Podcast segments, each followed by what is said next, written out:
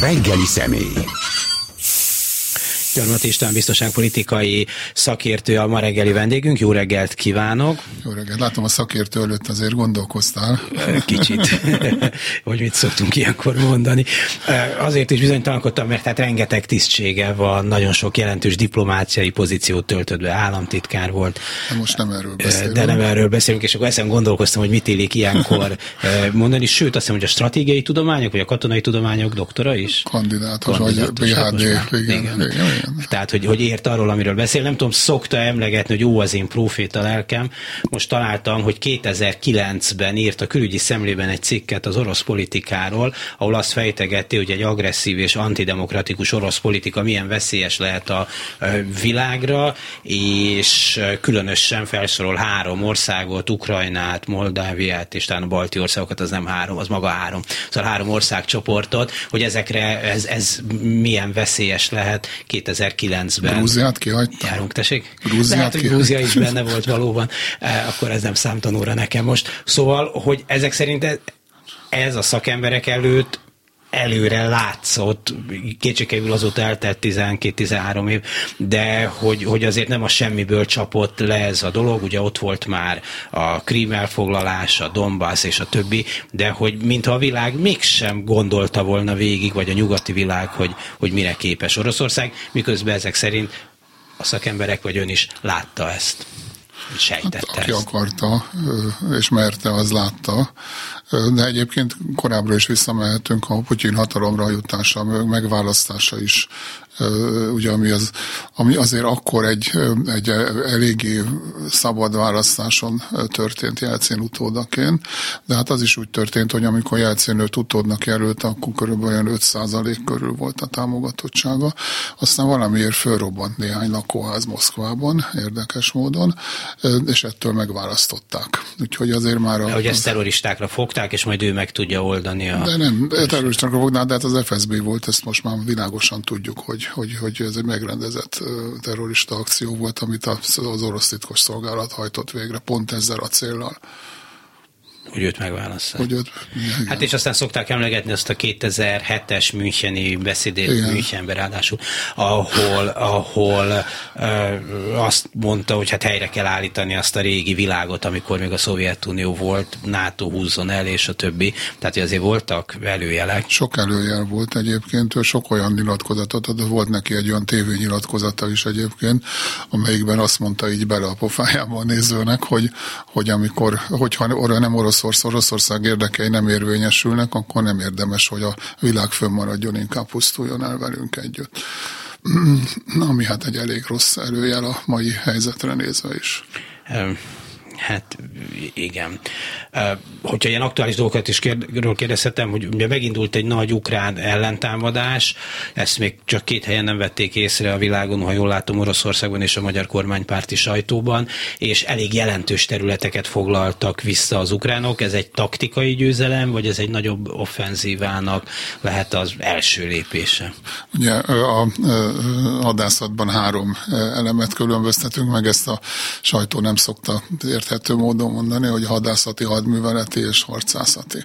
Ugye a taktikai az a harcászatinak felel meg. Én azt gondolom, hogy ez, ez nem egy hadászati győzelem, de nem is csak a taktikai harcászati, ez egy hadműveleti méretű győzelem, tehát nagyobb, mint egy egyszerű harcászati győzelem. Nem csak azért, mert hát több ezer négyzetkilométert foglaltak vissza, hanem azért, mert olyan dolgot hajtottak végre, és olyan módon hajtották végre, amire senki se számított. Ugye ez a klasszikus néha beválik néha nem, hogy úgy csinálok, mintha készülnék valamire, de közben másra készülök. Egyszer egyrészt nem gondolta senki igazából, mikor ugye arról beszélünk, hogy, hogy Kerszon megyét mondták már hónapok óta az ukránok, hogy majd ott fognak támadni, és ez is mutatja egyébként, hogy a propagandának mekkora szerepe van, mert ott, ott is történtek ukrán csapat összevonások, de nem túl nagyok.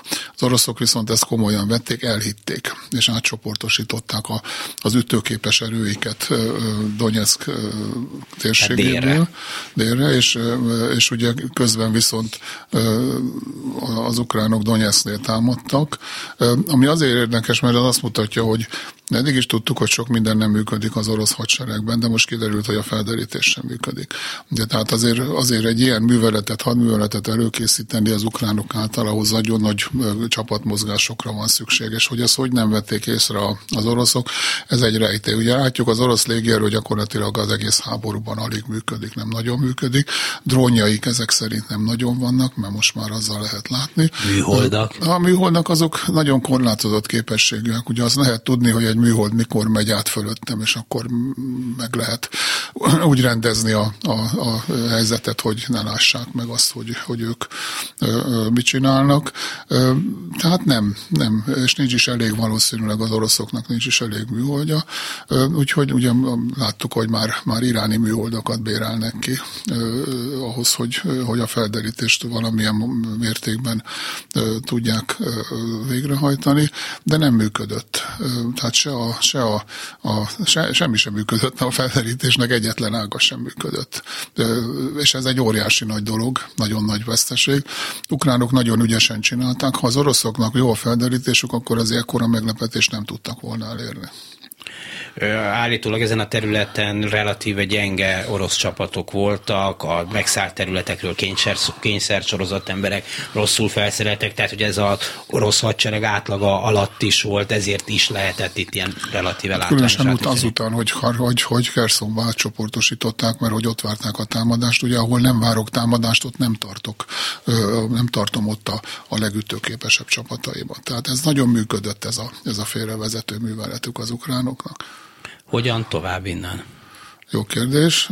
Én azt gondolom, hogy az oroszok most megpróbálnak valamit egyrészt stabilizálni a frontvonalakat, és hát megpróbálnak válaszolni erre. Ugye az első válaszuk a sajnos egy jellemzően orosz válasz volt, hogy elkezdték rombolni a, a bosszúból a, a civil célpontokat, amikhez a, a, a hát nem túlságosan, technikailag nem túlságosan fejlett eszközeikkel is hozzáférnek. Ugye több mint 40 létesítményt romboltak le a következő napon a, a, az oroszok.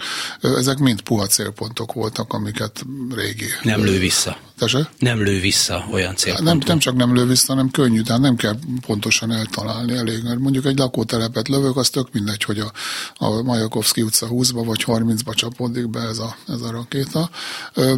Ugye egy, egy hőmérőmű is, amit megsemmisítettek, ugye addig is elég nagy területen lehet célpontokat találni benne, tehát látszik, hogy, hogy nincsenek, most is látszik, hogy nincsenek precíziós eszközeik az oroszoknak, hogy aztán katonailag mit fognak tenni, ugye már a szokásos módszerrel kirúgták a parancsnokot, azt, azt szeretik, ez most már sokkal sokadik parancsnok, akit elkidobnak, ugye most, most még azt játsza a cáratyuska, hogy nem ő a felelős, hanem a, a beosztottak. Szóval meddig lehet akkor ezt játszani, vagy meddig lehet úgy tenni, mintha nem történne semmi azokban a pillanatokban, amikor az ukrán hadsereg hatalmas győzelmeket ért el a fronton, Moszkvában a kontinens legnagyobb tűzi játékával ünnepelték Moszkva nem tudom, hanyadik alapítását, és óriás kereket avatott Putyin maga, óriás kereket, teljesen. Ami egyébként másnap elromlott csak. Tényleg? Igen, igen.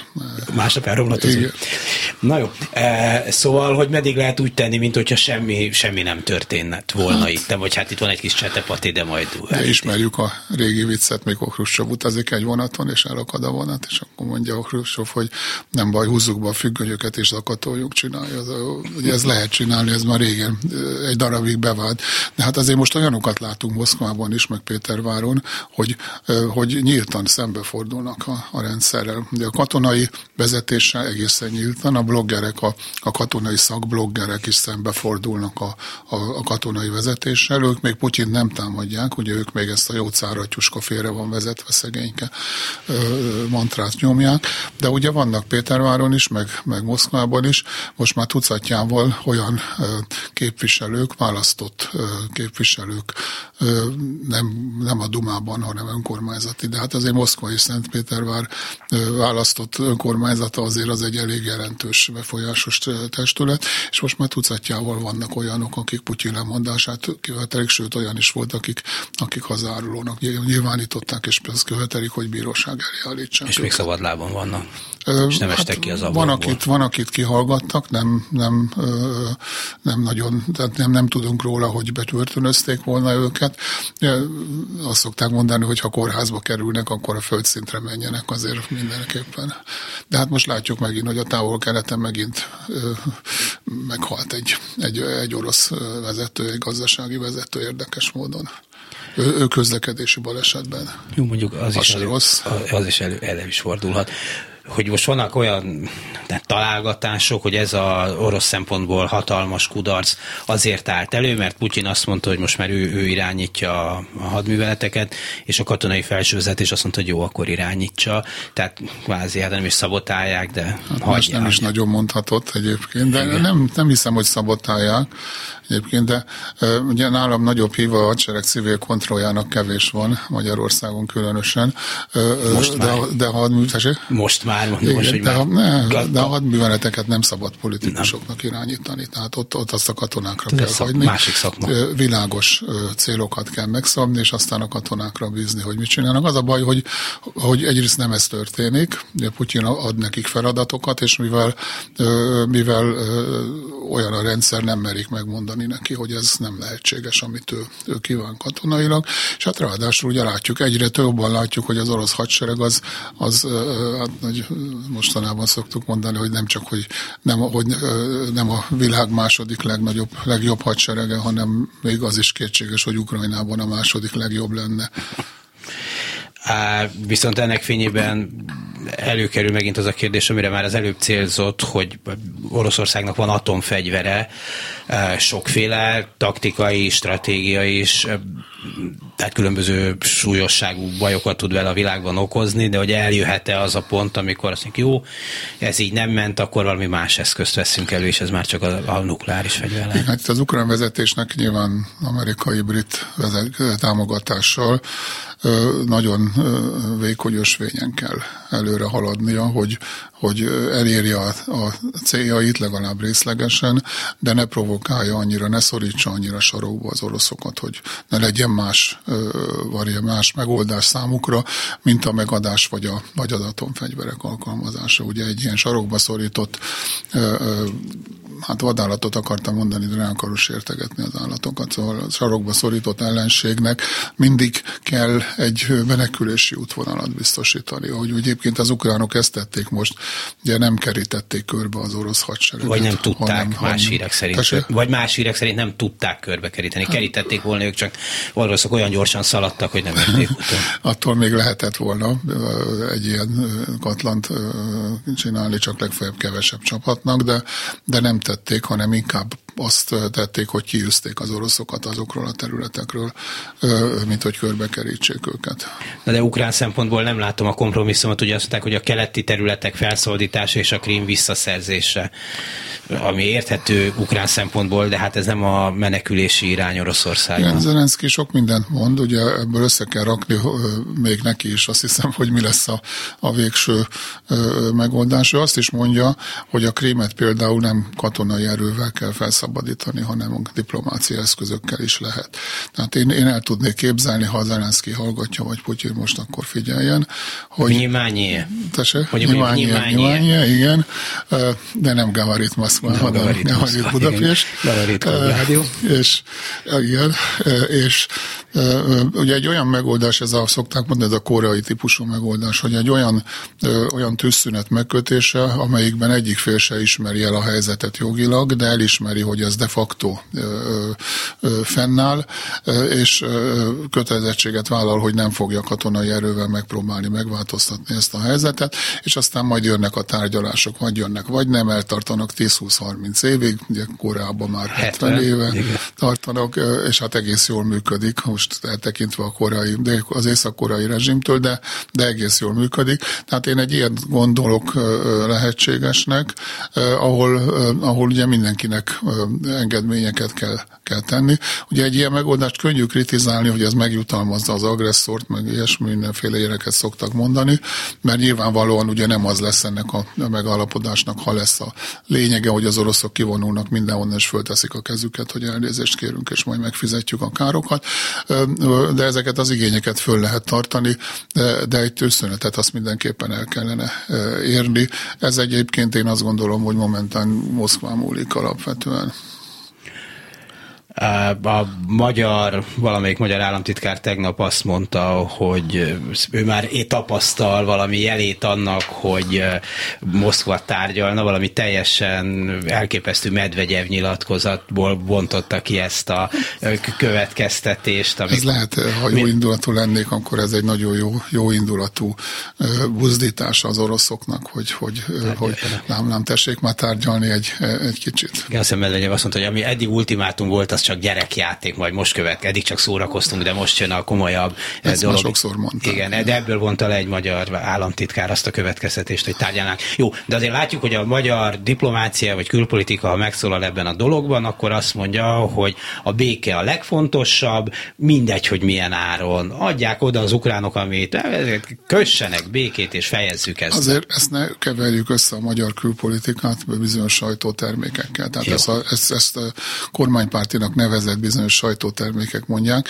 A magyar politika is sosem mondta ezt, ne fejtette ki ezt ilyen részletesen, nagyon helyesen. Azt mondja, hogy a, kül, a, a tűzszünet a legfontosabb, és mindent alá kell ennek rendelni.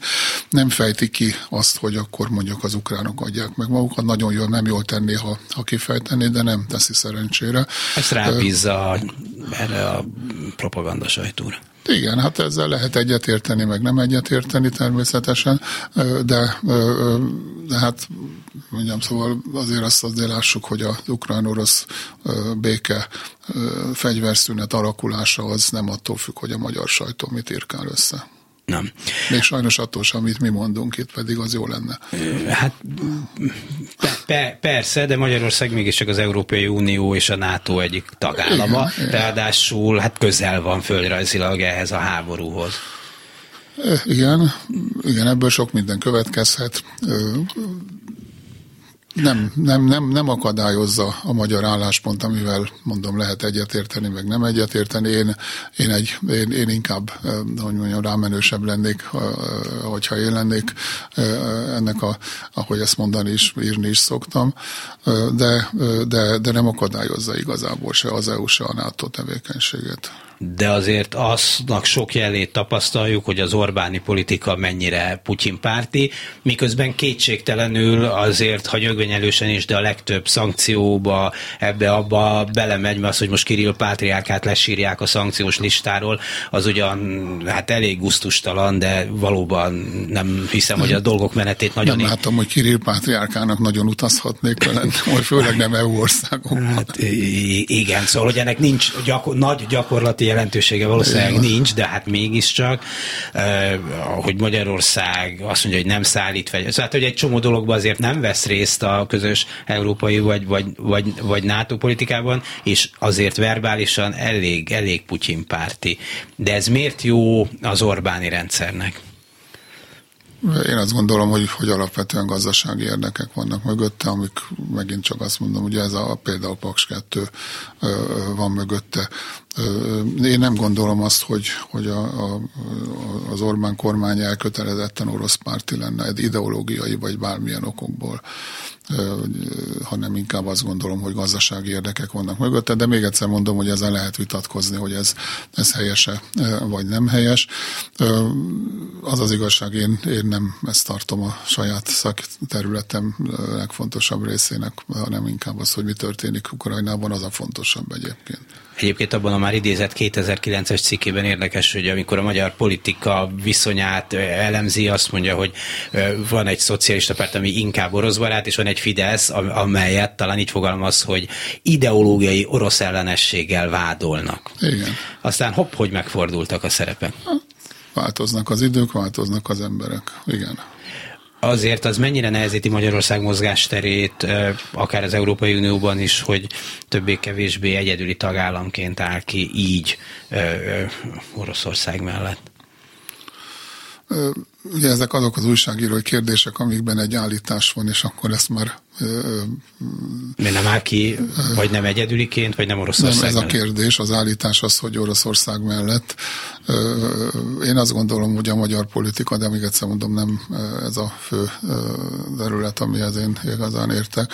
Magyar politika megpróbál egyensúlyozni ebben, mert hogy gazdasági érdekeket lát Oroszország, és ugye ezt ne felejtsük el, hogy ez azért szorosan kapcsolódik a kínai kapcsolatokhoz is, és ebben komoly gazdasági érdekeket lát a, a, a magyar politika. Én kívánom, hogy ezek a gazdasági érdekek sikerbe jöjjenek,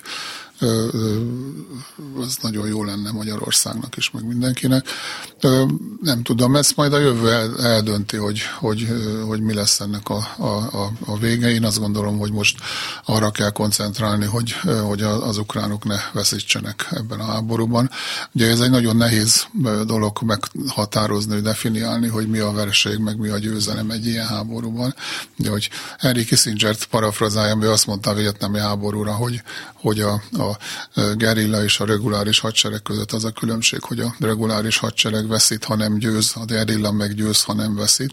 És én azt gondolom, hogy ezt kicsit parafrazálva azt kell mondani, hogy az, az ukránok győznek, ha nem veszítenek, az oroszok megveszítenek, ha nem győznek, mint ahogy egyébként nagyon sok szempontból már veszítettek is. Tehát a, azok a célok, amiket ők hangsúlyoztak a, a, a megindulás előtt, ugye gondoljunk arra a két szerződés tervezetre például, amit ők előterjesztettek, meg a többi nyilatkozatra, ugye az, az, az engem a, a közszívű ember fiaira emlékeztet, mert ugye ott történik meg, hogy a, a, az özvegy megfogadja, hogy mindennek az ellenkezőjét fogja csinálni, mint amit a, a, az öreg úr hagyatékul elrendel.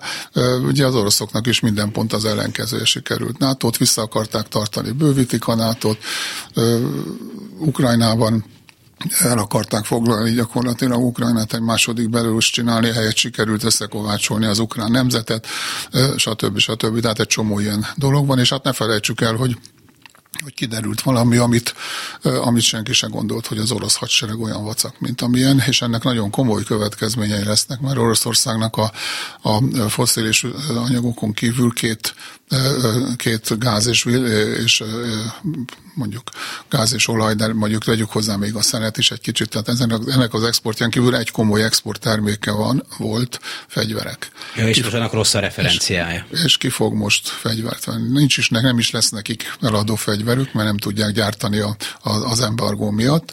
Meg hát elhasználódik a fronton, meg ott, ott hagyják menekülés közben Ukrajnában, mint hogy Igen, de azt még lehetne, tehát egy T-62-est ott hagynak, abból még van pár száz vagy ezer raktárok, van, de, de a nagy precíziós fegyverekből a leve kevés van nekik, és ezért nem is használják nagyon őket, mert meg akarják tartani, hogy ha mégis a NATO-val háborúznának, újra csinálni meg nem tudják, mert nincsenek hozzá csipek, meg egész egyéb alapanyagok ez sokszor elhangzik, hogy milyen óriási az orosz hadsereg, és hogy a világ azt második legnagyobb hadseregének Igen. szokták nevezni. Az is.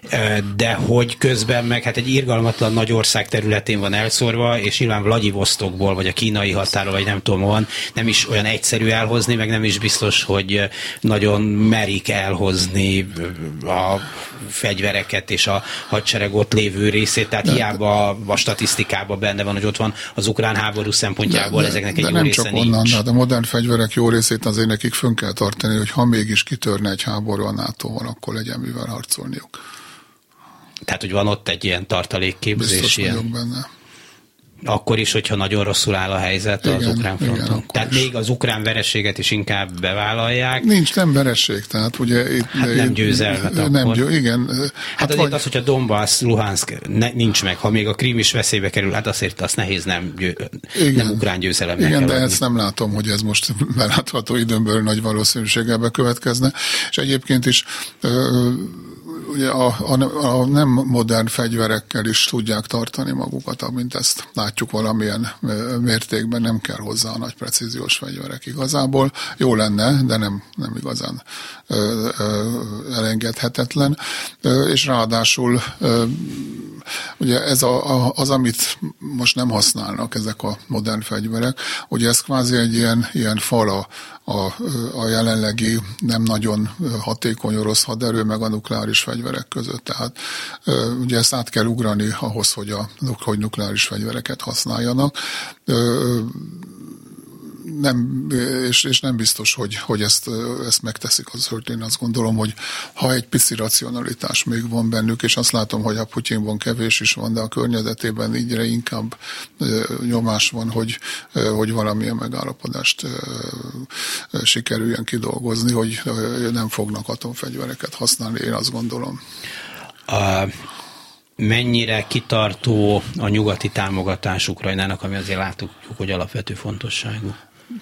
Hát, ugye ebből a szempontból is ez az offenzíva nagyon jót tett, mert most elkezdtek egy kicsit beszélgetni arról nyugaton, hogy lehet, hogy nem kéne annyira. Ez az offenzíva, ez most elhallgattatja ezeket a hangokat egyértelműen szerintem.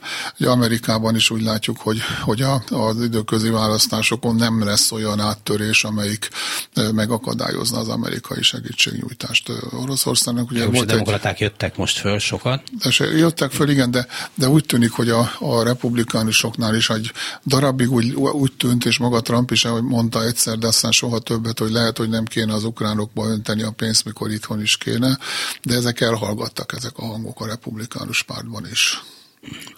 Gyarmati István biztonságpolitikai szakértő a vendégünk továbbra is. Hogy történt meg az, hogy az oroszok sem vették észre, hogy Ukrajna vagy az ukrán hadsereg így megváltozott az évek során, mert most feltételezem, hogy a kiindulási helyzetben az ukrán és az orosz hadsereg nagyjából hasonló fegyverzeti, morális, kiképzettségi állapotban volt, mert miért lett volna más, hiszen ugyanabból a hadseregből szakadtak ki és akkor egyszer csak kiderül, hogy itt van ez a nagynak gondolt, de hát agyaglábú óriás, és Ukrajna, melyik egy egészen más típusú hadsereget, egy nyugati értelemben is működő hadsereget tudott összehozni néhány év alatt. Ugye hát ennek a, a látványos része ez a fegyverek, amik tényleg hihetetlen ö, ö, hatékonyságú, ugye ez a híres HIMARS tüzérségi rakétavető, de nem ez az egyetlen és emellett az ukránok hihetetlenül találékonyak, most nem tudom, hogy honnan vettek Izraelből, vagy Amerikából, vagy honnan vettek hozzá mérnököket, de ugye ami ami rendkívül érdekes dolog, ezek a HARM nevű rakéták, amik a radarok ellen alkalmaztatnak, aminek kicsi a hatótávolsága. És ugye a Krím elleni támadásban ilyen a rakétákkal készítették elő a, a csapást, megbénították, tönkretették az orosz radarokat, és ez csak akkor lehetséges, hogyha repülőgépről indítják őket, mert, mert nem, nem volt olyan közel ukrán ellenőrzés alatt álló terület, ahonnan ezt indítani lehetett volna.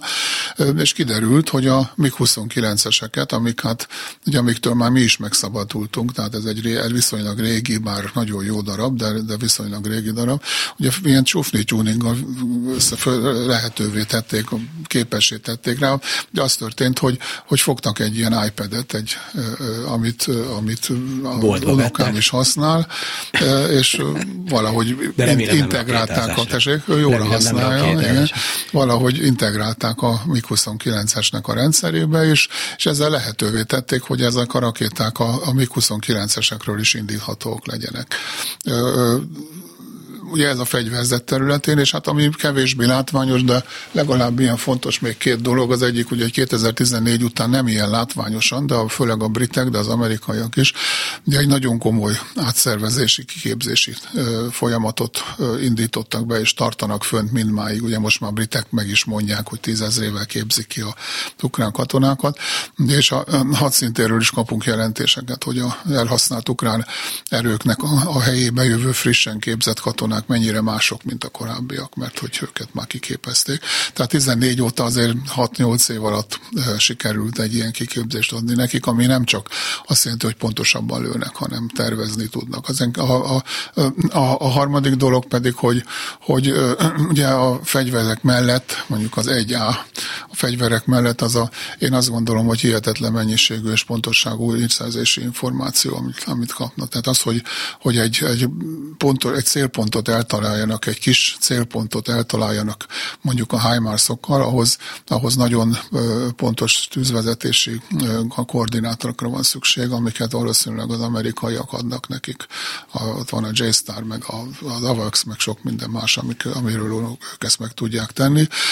Hogy más van-e, azt nem tudjuk, de biztos megtanították őket, a ukránokat arra is, hogy ilyen, ilyenkor szokták csinálni, hogy ugye regényekben olvassuk, hogy ilyen különleges erők oda beavatkoznak és megvilágítják lézerrel, és akkor az vezeti rá, szóval csomó, csomó ilyen megoldás van.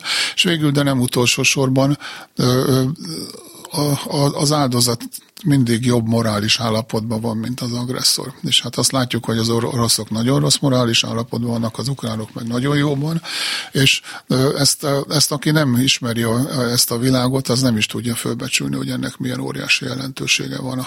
Nem csak a fegyverek, hanem az is, hogy, hát hogy, hogy mennyire a morál, milyen a katonáknak a morálja. A, a kiképzettsége, a felszerelése, és hát a, hogy szokták ezt mondani, a harci kedve?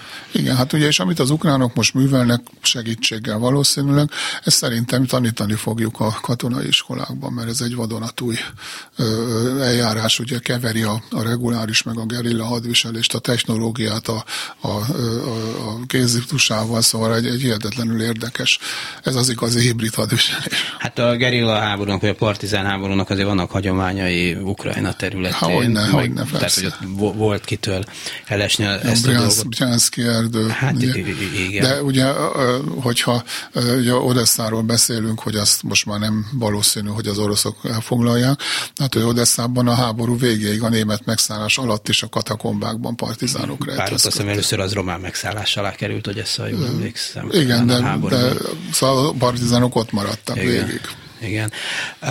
Említette, hogy ugye Nyugat és Amerika mennyit segít Ukrajnának, ugye szeretik azt mondani, hogy hát ez egy ilyen proxy háború, tehát persze úgy néz ki, mint hogyha Ukrajna ellen háborúzna Oroszország, de hát valami, valami, valójában az Egyesült Államok tolja maga előtt a szegény hülye ukránokat, és velük intézteti el Oroszországot, ugye ez egy elég gyakran előkerülő kép a szélső. Igen, még hozzá kell adni, hogy az, hogy Joe Biden beszélte rá Putyint, hogy támadják ja. meg Ukrajnát hát valószínűleg. Igen.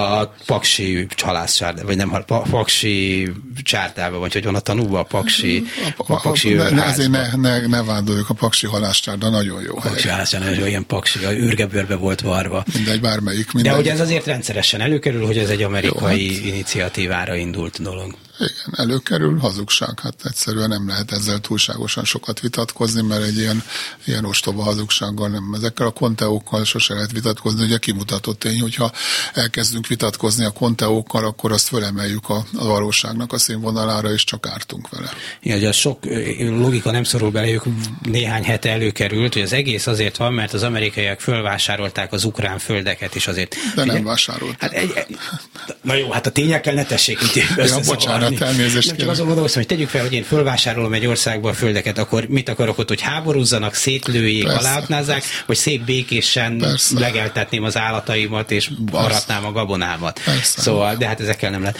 Most, hogy Oroszországnak mennyi kihívással, vagy hogy kell ezt mondani, kell szembenézni, ugye elkezdődött éjszak egy összecsapás Azerbajdzsán és Örményország között, ez egy régi, régi, régi konfliktus, és hát lehet, hogy Azerbajdzsán megint kihasználja azt, hogy a világ nem annyira figyel arra, hogy ott mi történik, próbál ez a karabaki konfliktus valamit elérni. Van ennek stratégiai jelentősége? Ugye ez annyiban van, egyébként van, de a, ugye annyiban stratégiai jelentősége, hogy látjuk, hogy a, a sztánok elkezdenek, és Azerbajdzsán ugye elkezdenek egy jó részük függetlenedni Oroszországtól. Egyrészt félnek attól, hogy őket is megtámadják, másrészt pedig, pedig látják, hogy ott nincs jövő igazából. Ugye Kazaksztán a legjobb példa erre, ahol nem régen orosz csapatok óvták meg Tokajev elnököt attól, hogy megbukjon. Most meg ugyanez a Tokajev elnök elkezd, gáz, elkezd gáz szállítani Nyugat-Európának, függetlenedik Oroszországtól. Ő az egyetlen vezető, aki nyíltan szembeszáll Putyinnal, meg betartja a szankciókat. Ugye Tokajevről tudni kell, hogy ő már 90-es évek eleje óta is a, a Nazarbayev rendszer liberális, megtűrt liberális ellenzékéhez tartozott, és hát úgy tűnik, hogy megtartotta ezt a, ezt a jó vonását, hát nyilván kazak viszonyok között. Ugye Kazaksztán egy nagyon jelentős ország, ugye a világ egyik legnagyobb gabona exportőre, és így tovább, tehát nagyon sok mindent tud, tud tenni, és úgy tűnik, hogy most megpróbál, megpróbál kiszabadulni az orosz hát elnyomás alól. Uh, ugye itt azért is érdekes ez, mert Ör- Örményországot inkább Oroszország támogatja, támogatta Azerbajdzsán mögött, meg Törökország áll, vagy áll, hát az Azerbajdzsán nyelv is egy Persze. török nyelvnek egy, egy, egy, egy verziója, tehát így került talán nagyobb összefüggésbe. Igen, hát ugye nem csak, hogy az, hogy támogatja, hanem Örményországban nagy számú orosz csapat is állomásodik. Az orosz, orosz határvédelem előre tolt állása tulajdonképpen, megfigyelő állások és katonák is vannak Örményországban. Bár Örményországban éppen nem látjuk, de éppen egy ilyen kis csendes forradalmacska zajlik most már hónapok óta, szóval ez egy nagyon bonyolult viszonyrendszer, ami ott, ott kialakult, és hát Törökországnak nagyon fontos a szerep, ugye látjuk, hogy, hogy az egyetlen értelmes megállapodást oroszok és ukránok között a törököknek sikerült eddig kitárgyalni, ugye ez a gabona szállítás, bár ugye Putyin most már elkezdi ezt is kikezdeni, nem, nem, nem meglepő módon, ugye de hát a törökök nagyon érdekes szerepet játszanak, ugye Szíriában is látjuk, tehát a török ez, a, ez az orosz, orosz-ukrán háborúban ez a, a, a, olyan, mint az egyszeri kislány, hogy hozok, hozok is, meg nem is, viszek is, meg nem is, adok is, meg nem is. Ugye mindkét féllel megpróbál jó kapcsolatban állni, és hát ne felejtsük el, hogy az azerok, azeriek török drónokkal nyerték meg a háborút, és az ukránok is ugye most nem csak, hogy vásárolnak török drónokat, hanem építik az üzemet, amelyik, amelyik ezeket a drónokat elő fogja állítani. Szóval Törökországnak egy nagyon érdekes, eddig úgy tűnik, hogy a, a hintapolitika előbb-utóbb nem szokott sikerülni, de úgy tűnik, hogy Törökországnak ez most sikerül hogy ide is játszik egy kicsit, meg oda is. Hát Igen, ki, NATO tagország. Kibékül Izraellel, szóval egy csomó dolog történik. Na, de időnként most. kibékül Oroszországgal, és bár véletlenül lelövődik egy vadászrepülőgép. Igen, aztán, aztán nem békül ki, aztán vesz négy százasokat, de hazaküldi a személyzetet, szóval egy csomó, csomó ilyen hintapolitikát látunk.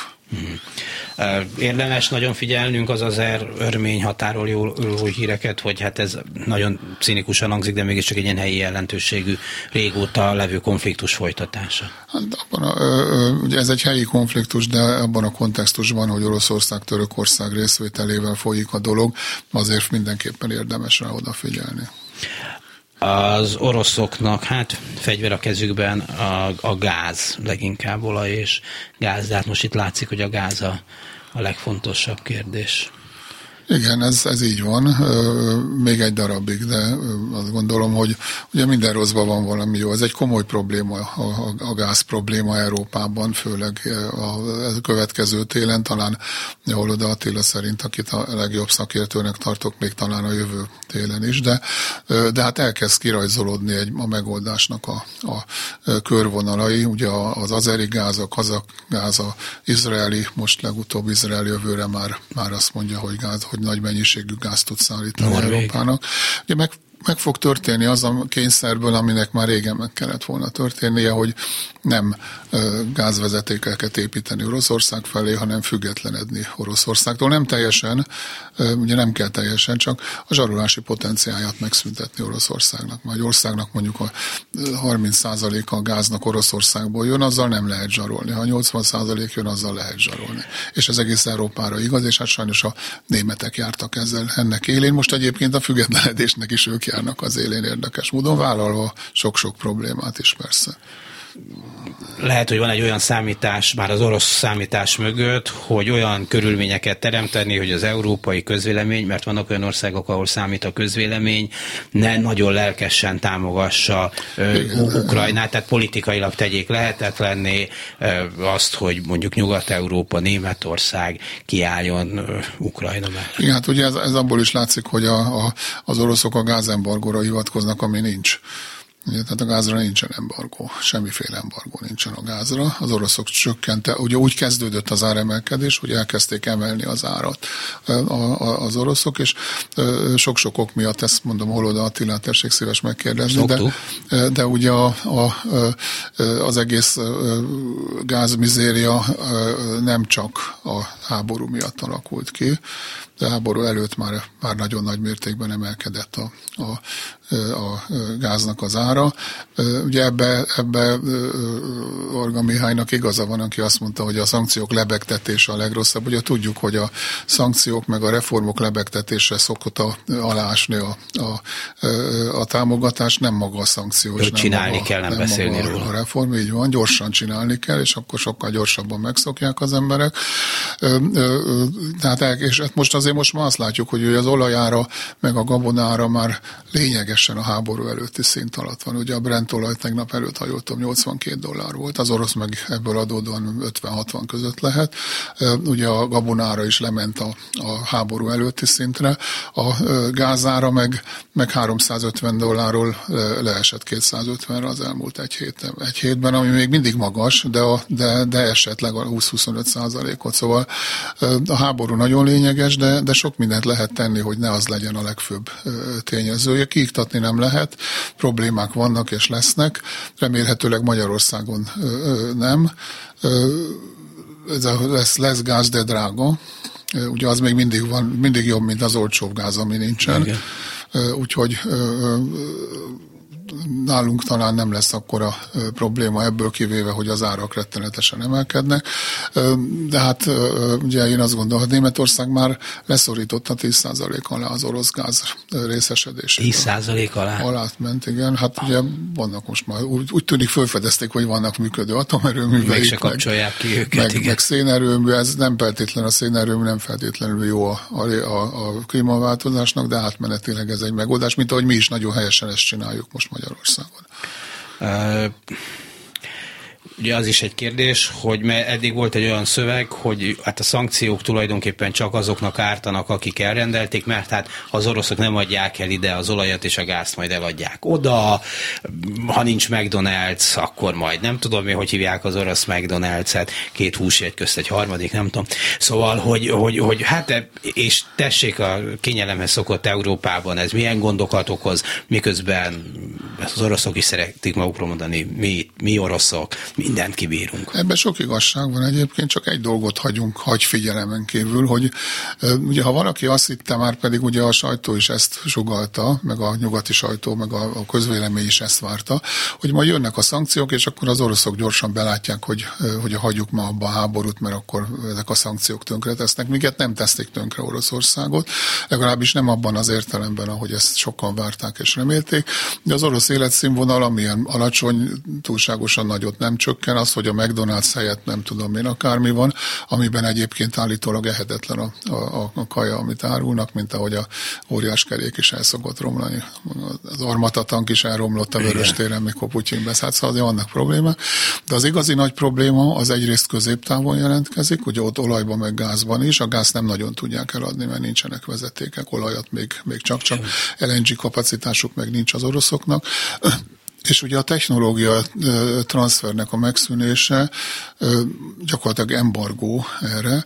Azt jelenti, hogy, hosszú, hogy rövid távon talán nem, de középtávon és hosszú távon biztosan, ugye az olaj és a gáz kitermelés is akadozni fog, mert nincs meg hozzá a technológiájuk, hogy ezt megtegyék. Ugye nem beszélve az előbb említett problémákról, hogy autót nem tudnak gyártani. De amit Zsigulit ma tudsz venni Moszkvában, az, az, az ócskább, mint amit én 77-ben nagy lelkesedéssel beszereztem Magyarországon Magyarországon repülőgépet nem tudnak gyártani. És hát ami hogy, legnagyobb... nem tudnak repülőgépet gyártani? Hát ott volt igen az él, a Tupoljev, mert, a mert Antonova, nincsenek, nincsenek hozzá meg a, a, a, a nyugati alkatrészek, amikkel ezek működtek beleértve sokszor a motort is, ugye sokszor Pratt Whitney motorral mentek a, a tupójelmek, szóval nagyon sok, sok ilyen problémájuk van, és hát a fegyvergyártás, ugye már nevet, nevetni szoktunk a mosógépből kiszedett csip, csipeken, amit beszerelnek a, a fegyverekbe az oroszok, és a Canon, Canon fényképezőgépen, amivel a felderítő drón ö, ö, ö, működik, szóval nem tudnak gyártani, látszik is rajtuk, nincsen nekik precíziós fegyverük. Hát ez ami hosszabb távon visszaveti. Ez már rövid távon távon is, hosszabb távon meg aztán különösen. Van egy dolog, amiről viszonylag kevesebbet szoktak beszélni, hogy egyrészt tudjuk, hogy rengeteg ember, 5-6 millió is elmenekült állítólag Ukrajnából. Sőt, sőt, van, aki tízre becsüli. Van, aki tízre becsüli, és hogy állítólag több millió, két-három millió ember is lehet, akit elhurcoltak Oroszországot, tehát egy másfél budapestnyi ember, akiknek semmit nem tudunk, vagy legalábbis a magyar sajtóban semmit nem tudunk a sorsáról, hogy kik ők, hova vitték, milyen körülmények között, pedig hát ez egy elképesztő mennyiségű. Hát nem, ugye nem tudjuk a számot se, se pontosan. Ugye ami a legnagyobb port szokta fölverni, azt a néhány több, több ezer vagy tízezer gyerek, akit elvisznek, és utána ilyen janicsárként örökbe adják orosz szülőknek. Ez, ez, ez, erről tudunk, de hogy valóban, hogy, hogy hány embert hurcoltak el, és hova viszik őket, meg mit csinálnak velük, nem gondolom, hogy túlságosan jó soruk lenne. Én azt gondolom, hogy valahol Szibériába próbálják meg letelepíteni őket, de hogy ez hány ember, ezt nem tudjuk egy Hát ezek a számok, amiket az ukránok mondanak, hogy két-két és fél millió ember, ezek túlzottak, nem, vagy, nem, vagy nem tudjuk? Biztos túlzottak, de ha megfelezzük, akkor is sok. Hát igen. Igen.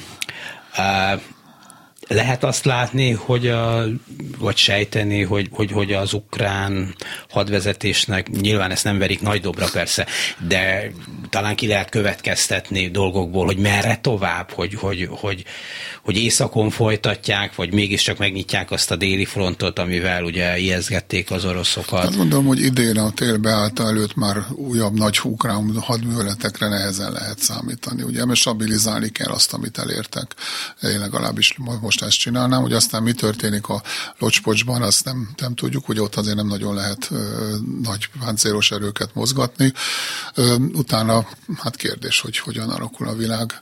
Ugye az igazi nagy kérdés számomra most, amit persze nem tudunk válaszol, megválaszolni, hogy mi lesz Moszkvában a ezen a most már látható repedésekkel tovább repednek, vagy befoltozzák őket, vagy, vagy mi lesz, ezt nem, nem tudjuk, mert azért, azért az sokat segítene, ott egy másik vezetés kerülne kormányra, hatalomra. Mert van, aki azt mondja, hogy van még Putyinnál rosszabb is, tehát van, aki nagyobb héják is nála. Van rosszabb is, igen, és ugye van ez a német közmondás, hogy zelten kommt was besseresznek, jön jobb utána, de, de én azt gondolom, hogy legalábbis a háború vonatkozásában. Tehát lehet, hogy egy, egy teljesen vad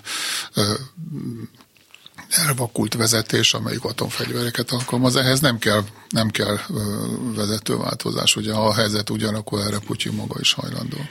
Ugye az mindig előkerül, hogy oroszul ez mi, ez speciális művelet, vagy, vagy minek nevezik? Különleges, Különleges művelet, művelet, hogy háborúvá minősíti, és akkor a sorozott katonákat lehet a frontra vezényelni, és akkor az a létszám különbség, amire most itt néztem egyébként a CNN hírében, és erről volt szó, hogy hát az, az azt mondták az oroszok, hogy jó, jó, ez azért történt, mert az ukránok létszámfölénybe kerültek.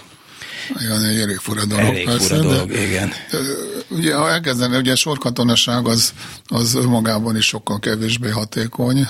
Egy jól kiképzett ukrán, hát ilyen félig önkéntes, félig sorozott hadsereggel szemben különösen, de az is, hogy, hogy egyszerű, egyáltalán valamire bevethető legyen, ahhoz is hónapok kiképzése szükséges, és felszerelés szükséges. Tehát elővenni a hosszú csövő puskákat, a, a Olcsáterhennek a puskáit, az nem igazán, vagy, vagy akár a, a kalasnyikovokat is, az nem segít az oroszokon.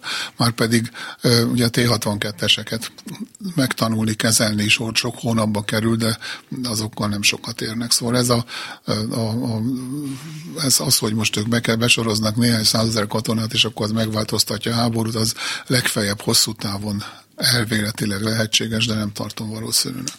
Viszonylag keveset hallunk most arról, hogy, hogy mit játszik Belarus ebben a, ebben a dologban, mert azt látjuk, hogy nem lépett be a háborúba, de azért időnként lőnek a területéről, szóval, de mint hogyha azért lenne be a Belarus vezetésben valami önmérséklet, hogyha az ott egy létező. Ugye a Belarus katonai vezetés nyíltan szembeszállt azzal az ötlettel, hogy a Belarus hadsereget bevessék Ukrajnában, nem is vetik, vetik be. Ugye a vezérkari főnök le is mondott a Belarus vezérkari főnök, aztán elfogadták-e vagy nem, azt nem tudjuk igazából. Vagy kiesett a szegény az ablakon? Vagy nem, sem? ő nem esett még ki, legalábbis nem tudjuk, hogy kiesett volna, de, de ott látszik, hogy, hogy a Lukasenkónak nagyon problémás a, a helyzete. Ugye ő neki van egy megállapodása, hogy majd szövetségre lép Oroszországgal, és Putyin úgy csinál, mintha ez már megtörtént volna. Lukasenko meg feltétlenül nem akar egy Putyin által kinevezett tartományi kormányzóvá avanzsálni egy államelnök tisztségéből, úgyhogy ez mindig egy nagyon problémás dolog az ő számára, és hát ebbe a háborúba beszállni, akkor, amikor az oroszok nem nyernek, nagyon kockázatos lenne, finoman szólva. Hát igen, más most, mint mondjuk február 24-én, amikor azt mondták, hogy holnap már Kievbe vagyunk, és ugye a beloruszok akkor se léptek be. Van, most már valószínűleg jobban, jobban Még kevésbé akarnak, ez a, igen, igen. Ez, ez, a, ez a dolog mennyire optimista, hogy így belátható időn belül azért valahogy békésen a világ túlesik ezen a dolgon? Hát attól függ, mi az optimizmus. Abból a szempontból talán optimista vagyok, hogy nem fog átterjedni más országokra ez a háború. Abban a szempontból is mérsékelten optimista vagyok, hogy óvatosan optimista, hogy nem fognak nukleáris fegyvereket alkalmazni. Abból a szempontból, hogy ez viszonylag gyorsan befejeződik, abból a szempontból egyáltalán nem vagyok optimista. Szerintem ez egy elhúzódó háború lesz. Ha csak Moszkvában nem történik valami. Gyarmat István, biztonságpolitikai szakértő, köszönöm szépen, Nagyon hogy szívesen. itt volt és beszélhettünk. Önöknek pedig köszönöm szépen az egész reggeli figyelmét. A mai műsor elkészítésében munkatársaim voltak Král Levin, Lantai Miklós, Balok Kármen, és ma reggel itt a stúdióban a szerkesztő Herskovics Eszter, és Jánost hallották. A viszont hallásra.